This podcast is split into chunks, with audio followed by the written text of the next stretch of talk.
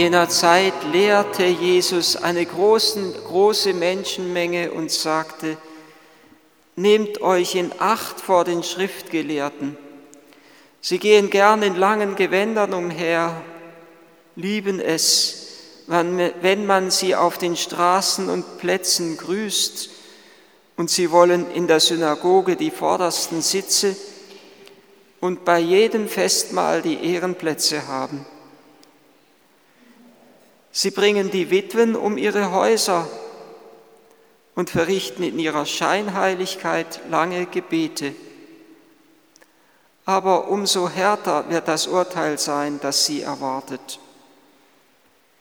Als Jesus einmal im Tempel dem Opferkasten gegenüber saß, sah er zu, wie die Leute Geld in den Kasten warfen.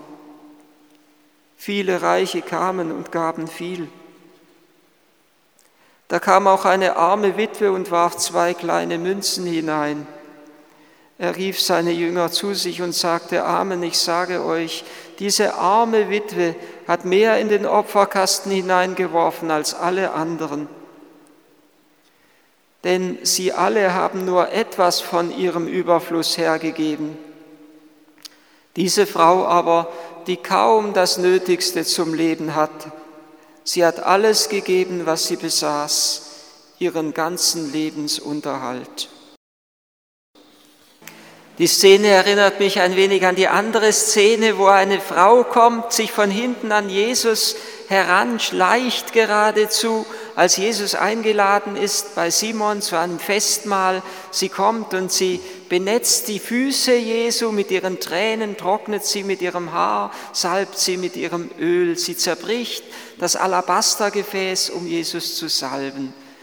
Und Jesus, so wie Jesus hier die Jünger zu sich ruft und sie aufmerksam macht auf diese arme Witwe, so macht er dort Simon aufmerksam auf diese Frau. Und er sagt, Simon, schau mal, diese Frau, die in deinen Augen eine große Sünderin ist, du hast mir kein Wasser zum Waschen der Füße oder der Hände gegeben, sie aber hat mir mit ihren Tränen die Füße gewaschen und mit ihrem Haar sie getrocknet. Du hast mir keinen Kuss gegeben, sie aber küsst mir unaufhörlich, seit ich hier bin, die Füße und du hast, mir, du hast nicht mit Öl mein Haupt gesalbt, sie aber salbt meine Füße mit Öl. Und Jesus sagt dort, und er könnte es genauso hier von dieser armen Witwe sagen, ich sage euch, überall in der ganzen Welt, wo man, dieses, wo man das Evangelium verkündet, wird man sich an sie erinnern. Gott stürzt die Mächtigen von Thron, so singt es die Gottesmutter Maria im Magnificat, und er erhöht die Niedrigen. Und genau das ist es ja, was hier geschieht, wo Jesus die Schriftgelehrten ein wenig vom Thron stürzt, von dem, auf dem sie sich selbst gesetzt haben wo sie sich lange, wo sie in langen Gewändern umhergehen, wo sie sich gerne grüßen lassen, wo sie die vordersten Sitze in der Synagoge und bei den Festmählern die Ehrenplätze haben wollen. Und Jesus sagt, nehmt euch in Acht vor ihnen, hütet euch vor sie, vor ihnen, denn er sieht nicht die äußere Schein, er schaut nicht auf den äußeren Schein, sondern auf das Herz.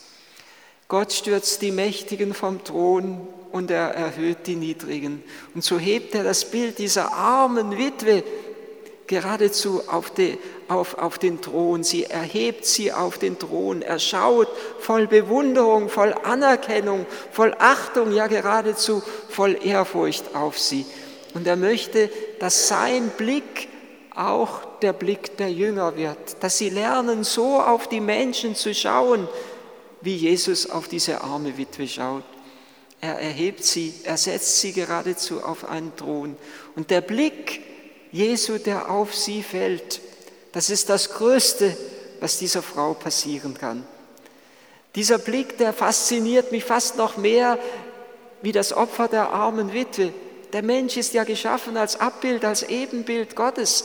Er ist ja eigentlich vom Grund auf seines Wesens so geschaffen, dass er sich verschenken möchte, weil Gott sich selbst immer verschenkt, in sich selbst, der Vater an den Sohn, der Sohn an, der Vater, der, an den Vater in der einen Liebe des Heiligen Geistes. Und wenn der Mensch nach seinem Bild geschaffen ist, dann muss er doch im Grunde seines Wesens und im Grunde seines Herzens sich danach sehnen, alles, was er ist und hat, zu verschenken. Und genau das kommt zum Ausdruck in dieser armen Witwe. Ich würde sagen, Jesus schaut auf diese arme Witwe mit einem Blick, mit jenem Blick, mit dem einst Adam auf Eva geschaut hat. Da, wo er sie zum ersten Mal sieht, dieser Partner, der ihm ebenbürtig ist, wo Adam zu jubeln beginnt und aufjubelt, das endlich ist Bein von meinem Bein und Fleisch von meinem Fleisch. Frau soll sie heißen auf Hebräisch, Isha, Ish, der Mann, Isha, die Frau, Frau soll sie heißen, denn vom Mann ist sie genommen. Und genauso jubelt Jesus, als er diese Frau sieht, weil er da etwas erkennt von der Liebe in seinem eigenen Herzen. Nicht umsonst haben die Evangelisten ja genau diese Begebenheit im Tempel, wo Jesus dieser armen Frau zuschaut, ganz in die Nähe des Passionsgeschehens gestellt. Es ist schon nach dem Einzug Jesu in Jerusalem. Im Bild dieser Frau erkennt er sein eigenes Schicksal. Im Bild dieser Frau sieht er, was er selbst tun möchte, dass er alles in die Waagschale, äh, wirft, dass er nicht zählt und nicht rechnet. Diese Frau zählt und rechnet sich. Sie müsste ja vielmehr damit rechnen, dass sie Verachtung bekommt für das wenige, was sie da in den Opferkasten wirft oder zumindest keine Beachtung bekommt, im Gegensatz der vielen Reichen, die durchaus viel gaben. Sie rechnet nicht damit, dass irgendjemand sie sieht, dass irgendjemand sie beachtet. Und doch der Blick des Herrn ruht auf ihr. Es ist ein Blick, ein liebender Blick, ein liebender, achtsamer Blick. Es ist ein Blick der Erwählung. Es ist, als würde Jesus hier etwas vom Geheimnis der Kirche selbst erkennen, die er zu seiner Braut erwählt hat. Der heilige Franziskus hat ja in einzigartiger Weise die Armut gelebt und die Bräut, bräutlichen Charakter der Kirche damit erkannt. Die Kirche in dieser Welt muss, muss eigentlich arm sein und wenn sie es nicht ist, dann verliert sie ihren Zeugnischarakter, verliert sie etwas von ihrer Glaubwürdigkeit. Diese Kirche, diese Frau, diese arme Witwe ist eine innere Entsprechung zu Christus. Das endlich ist Bein von meinem Bein und Fleisch von meinem Fleisch, sagt Adam. Und Christus weist die Jünger ausdrücklich auf das hin, was hier im Tempel geschieht. In einer völlig unscheinbaren Szene. Er ruft seine Jünger zu sich. Er ruft sie zu sich und er sagt zu ihnen, Amen, Amen, ich sage euch. Und wenn Jesus dieses Wort sagt, dann, dann bringt er damit eine grundlegende Lehre zum Ausdruck. Und wenn er sie auf diese Frau aufmerksam macht, dann sagt er, ja, ihr sollt etwas sehen, etwas verstehen, etwas erkennen im Bild dieser Frau. Ihr sollt erkennen, worauf es mir ankommt. Nicht auf die große Macht, sondern auf die Liebe und auf die Hingabe des Herzens. Papst Franziskus hat in seinem Schreiben, das am Beginn dieses Jahres, im März dieses Jahres veröffentlicht wurde, in seinem apostolischen Schreiben, das wenig Beachtung gefunden hat in den Medien und in der Öffentlichkeit, die Kirche neu eingeladen, ganz bedeutend, gerade für dieses Jahr, was vor uns lag, ganz bedeutend, die Kirche eingeladen, den Weg der Heiligkeit zu gehen. Und in diesem apostolischen Schreiben hat er immer wieder von den kleinen Details gesprochen, auf die es gerade ankommt. Und unter diesen kleinen Details, auf die es ankommt, hat er auch das Bild dieser armen Witwe genannt. Das ist so ein kleines Detail, dass sie, dass sie ihre zwei Münzen hineinwirft, diese wenigen Pfennige, diese wenigen Cent in den Opferkasten wirft. Aber genau dieses kleine Details sieht Jesus. Und Papst Franziskus sagt immer wieder, es kommt genau auf diese kleinen Details an, auf das kleine Detail, wie er sagt, dass die Gottesmutter bemerkt, dass der Wein in der Hochzeit zu Kana ausgeht, auf das kleine Detail, dass Jesus die Jünger fragt, wo sollen wir Brot kaufen für so viele? Und auf das kleine Detail, das dann, so könnten wir hinzufügen, Andreas, einer der Jünger Jesu, ganz klar wahrnimmt, da ist ein kleiner Junge. Er hat fünf Brote und zwei Fische. Aber was ist das für so viele? Und genau das ist es, was Jesus braucht. Dieses kleine Detail, diese fünf Brote und diese zwei Fische braucht er, um die riesige Menge, Tausende von Menschen satt zu bekommen. Genau darauf kommt es an. Er hat die Welt ohne uns erschaffen, aber er will und wird sie nicht ohne uns erlösen. Nur wenn wir ihm das wenige geben, was wir haben und was wir besitzen, dann kann er das Große damit machen. Am Ostermorgen ist es wieder nicht anders. Das kleine Detail, sagt Jesus, sagt Papst Franziskus, dass Jesus schon das Feuer und den Fisch für die Jünger für das Mahl vorbereitet hat.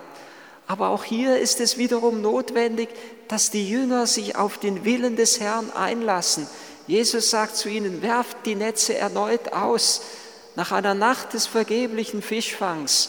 Und sie tun es. Er braucht ihre Bereitschaft, ihren Gehorsam, um Großes wirken zu können. Er braucht ihre innere Verfügbarkeit, dass er sie einladen kann zu jenem Mahl, das er selbst schon für sie bereitet hatte. Die Gemeinschaft der kleinen Details ist es.